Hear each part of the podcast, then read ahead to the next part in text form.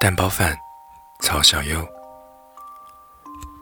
初日抵达东京那一天，飞机降落在半夜。有人带着鲜花来接我，摇下车窗，随处可以闻得到初秋桂花的清香。我张大眼睛打量这座城市，胭脂绯红，苍穹群青。公路尽头的东京塔带着友善的表情。这里的高楼大厦少了些冰冷。小巷里的深夜食堂里，散发出食物的香气。来到有人为我准备好的居所，我有些饿了。他从冰箱里翻出两枚鸡蛋和一碗冷饭，说要为我料理一餐。我趴在桌上，带着空瘪的肚皮，好奇地等待。胃，的确是在期待着一点什么。是的，对此刻的我来说。山珍海味并不诱人，叠叠漂亮的法餐也没有魅力。油腻的烤肉并不适合疲惫的肠胃。只是想要点什么，温暖、鲜香、简单却丰盛。厨房里传来了朋友把小葱切碎的声音，连同一小片蒜瓣和姜块。色拉油在平底锅里走一圈。将它们翻炒出香气。他打开保鲜盒里冷掉的米饭，麻利地将它们倒进了锅里，浇上一层鲜红的番茄酱，然后翻炒，直到米饭变成了金枪鱼的颜色。盛起米饭，另起一锅，他从一个小方盒里挖出一块黄油，等黄油化掉，关小火，将打好的蛋液均匀地铺上去。蛋液和黄油交汇的香气在房间上空旋转，我早已拿好了刀叉。久等了，十分钟以后，有人解下围裙，一碟黄灿灿的蛋包饭送到了我的面前。蛋皮柔软而嫩滑，带着黄油浓郁的香气。用勺子轻轻割破蛋皮，一粒粒晶莹剔透的绯色的米饭滑落。和着青葱和番茄酱一起送入嘴里，酸甜和厚重碰撞，隐约还有一些姜和蒜的辛辣。这是隐藏的味道，有人知道我无辣不欢。就连大口呼吸的闲暇也没有，我几乎是一口气吃掉了这一碟蛋包饭。看来你真的是饿了，有人笑笑说。胃很满足，我还记得那夜的梦也充裕着甘甜。回想起来，那不过是再普通不过的味道，没有过多的调味料，食材也称不了上乘，却也成为了我记忆里一个牢牢的印记，让我记住那个夜晚，在陌生的城市里，唯有这样的味道与我相伴。列车般轰隆隆前进的时光里。幸福以不同的形状出现在我的身旁，填补心里空缺的一块块的寂寞和迷茫。第二天，我拿起行李离开友人家，搬进了订好的公寓里。厨房在一楼，和几个外国女孩共用。偶尔回家呢，会遇到有女孩在晚餐。整个房子都沉浸在一股迷人的香气里。他们用烤箱烤一片沾满蜂蜜的吐司。或者是用奶油焗一锅新鲜的金枪鱼，看到我进来会召唤我去吃。那时便忘记，对于这座城市，我只是一个初来乍到的客人。总有一天会拿上行李箱，坐在机场宽敞明亮的候机厅，开始下一段旅程。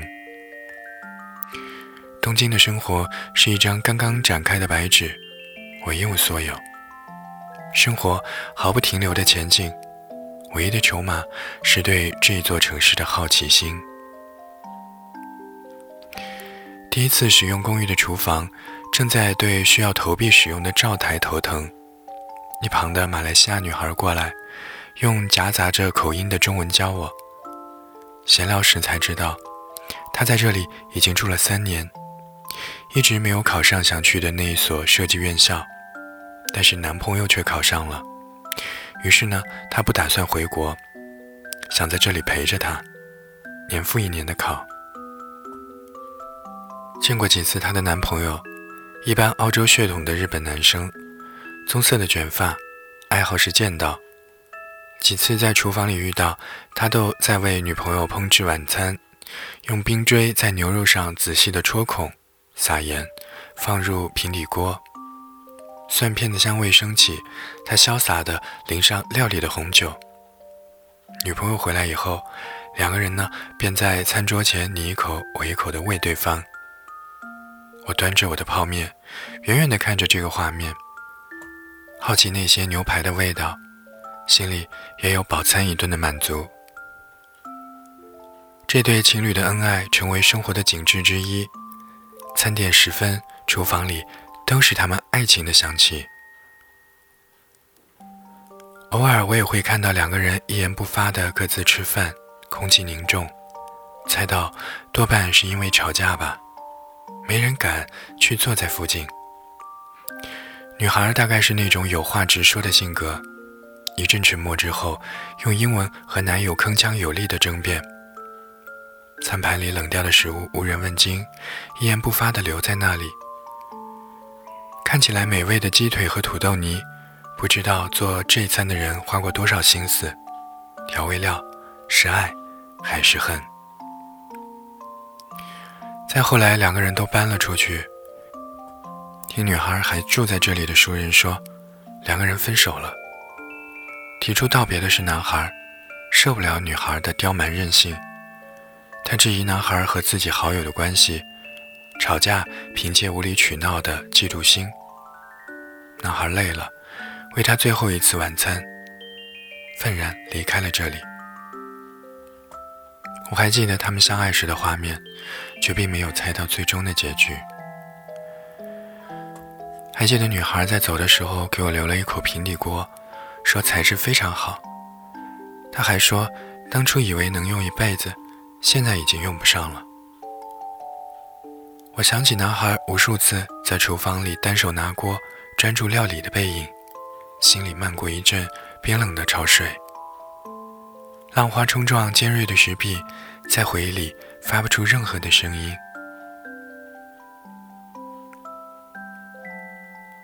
后来因为嫌麻烦，我把三餐都改成了外食。大学校园的食堂是像家一样的地方，味道温柔，价格可爱。独自进餐的学生比比皆是，用漫画书下饭的我也不会显得太突兀。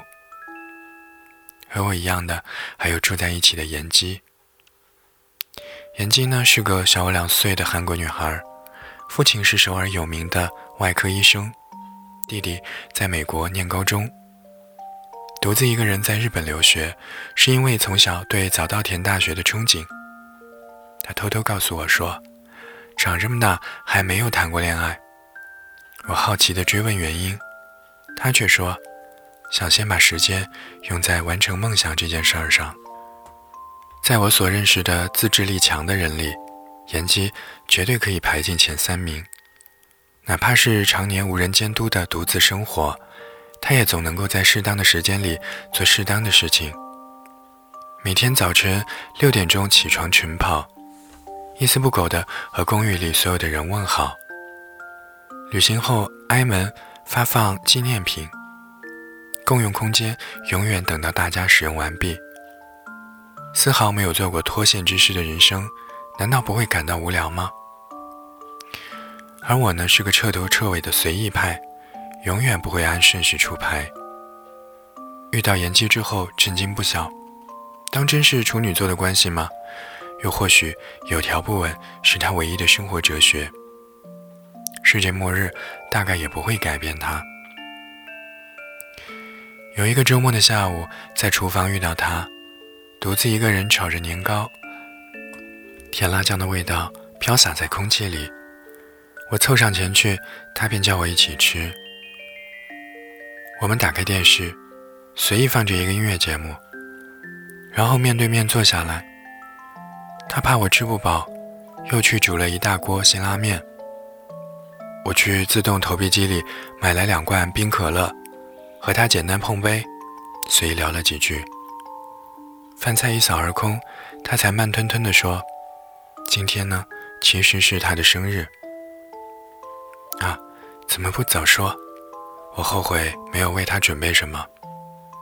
我生日的时候呢，他特地在零点敲响了我的房门，塞进了礼物和卡片。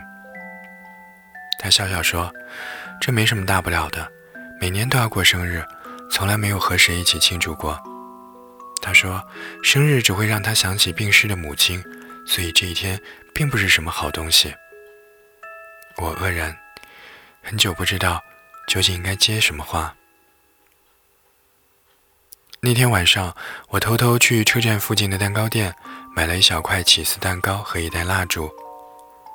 我们关掉了客厅的灯，等他回来的时候，手捧着点亮蜡烛的蛋糕，轻声唱起了生日快乐歌。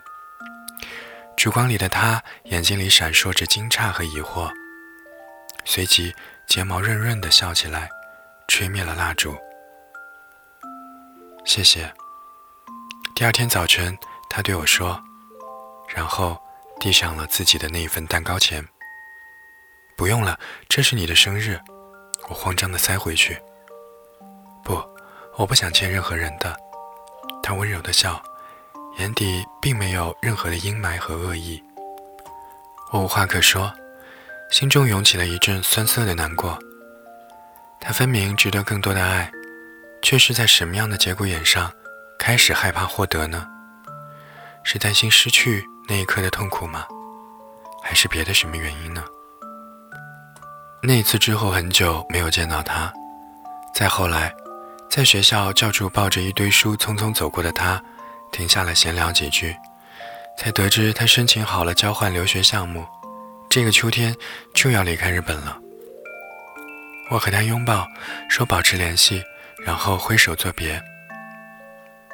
他转身，似乎对过去没有任何留恋。与他，我也不过是旅途当中一个渺小的点。或者是根本记不住的一小块回忆罢了。这么想，我有些失落，却并没有力气去改变什么。熟悉的人一个一个搬出那栋公寓，最后轮到了我。第二年的春天呢，我搬到了附近的一栋一户建里，开始了一个人的生活。放学回家不能够再蹭到女孩们可口的饭菜。我便也学起料理来。想到的第一道料理是出来东京那一夜，在好朋友家里吃到的蛋包饭。一楼住的房东太太听闻我想学料理，就把我叫到她家，热心的教我。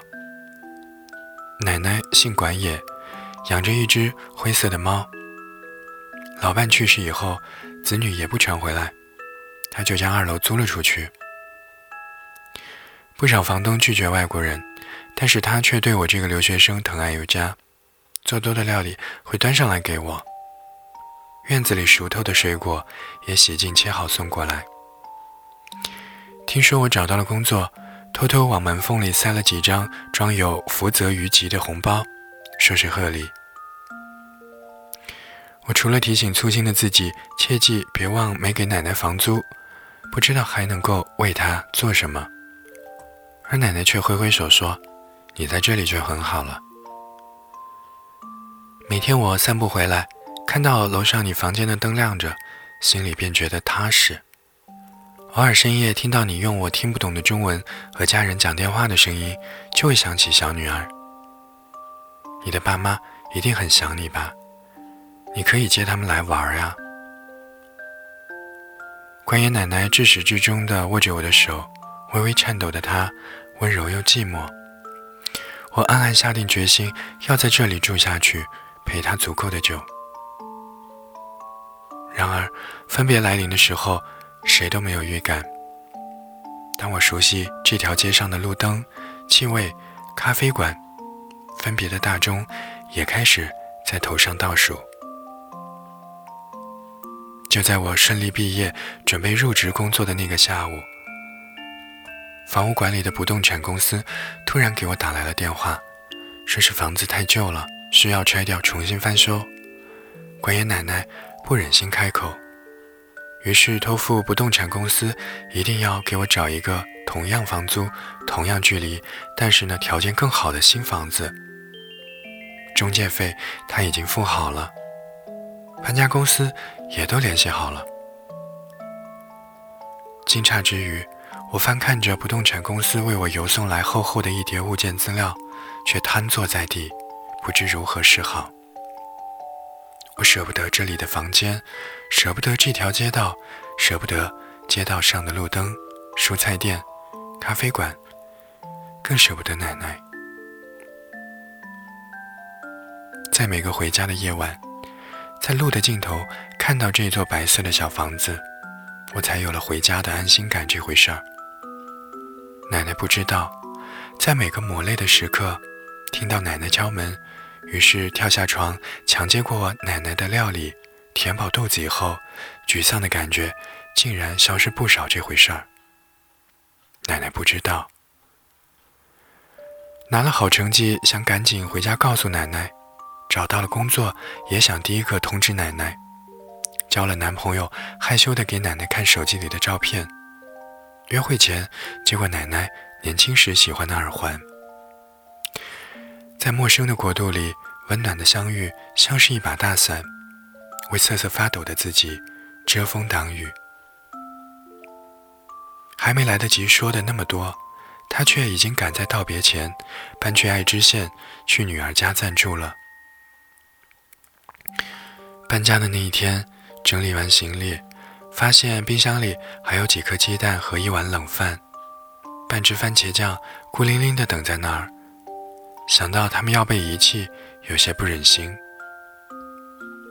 我来到厨房，拿出女孩曾送我的平底锅，把冷饭放进去，再挤上番茄酱，翻炒之后，洗锅，铺上蛋液，放入炒好的饭，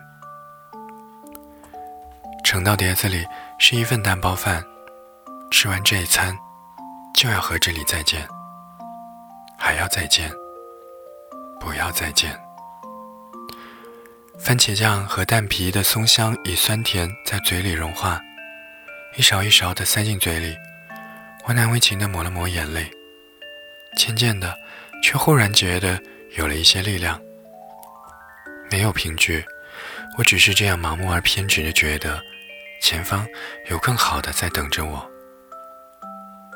耗尽努力得到一些美好的，然后丢弃。因为有前方，还会有更好的勇气。或许现在的自己仍然无法招架那些冰冷的雨夜、阴暗的恶意，或者是无能为力的委屈。但是唯一的筹码是这样的勇气。勇气或许才是最奢侈的东西。没有尝试过的人，永远无法向自己证明，内心充裕的幸福感，并非来自于高级酒店的一顿大餐。只是来自几颗快要过期的鸡蛋和一碗冷饭。一直以来，受你的关照了。我把写好的纸条塞进管爷奶奶的门缝里，提起了行李箱。新的旅程又要开始，我迈进没有尽头的远方。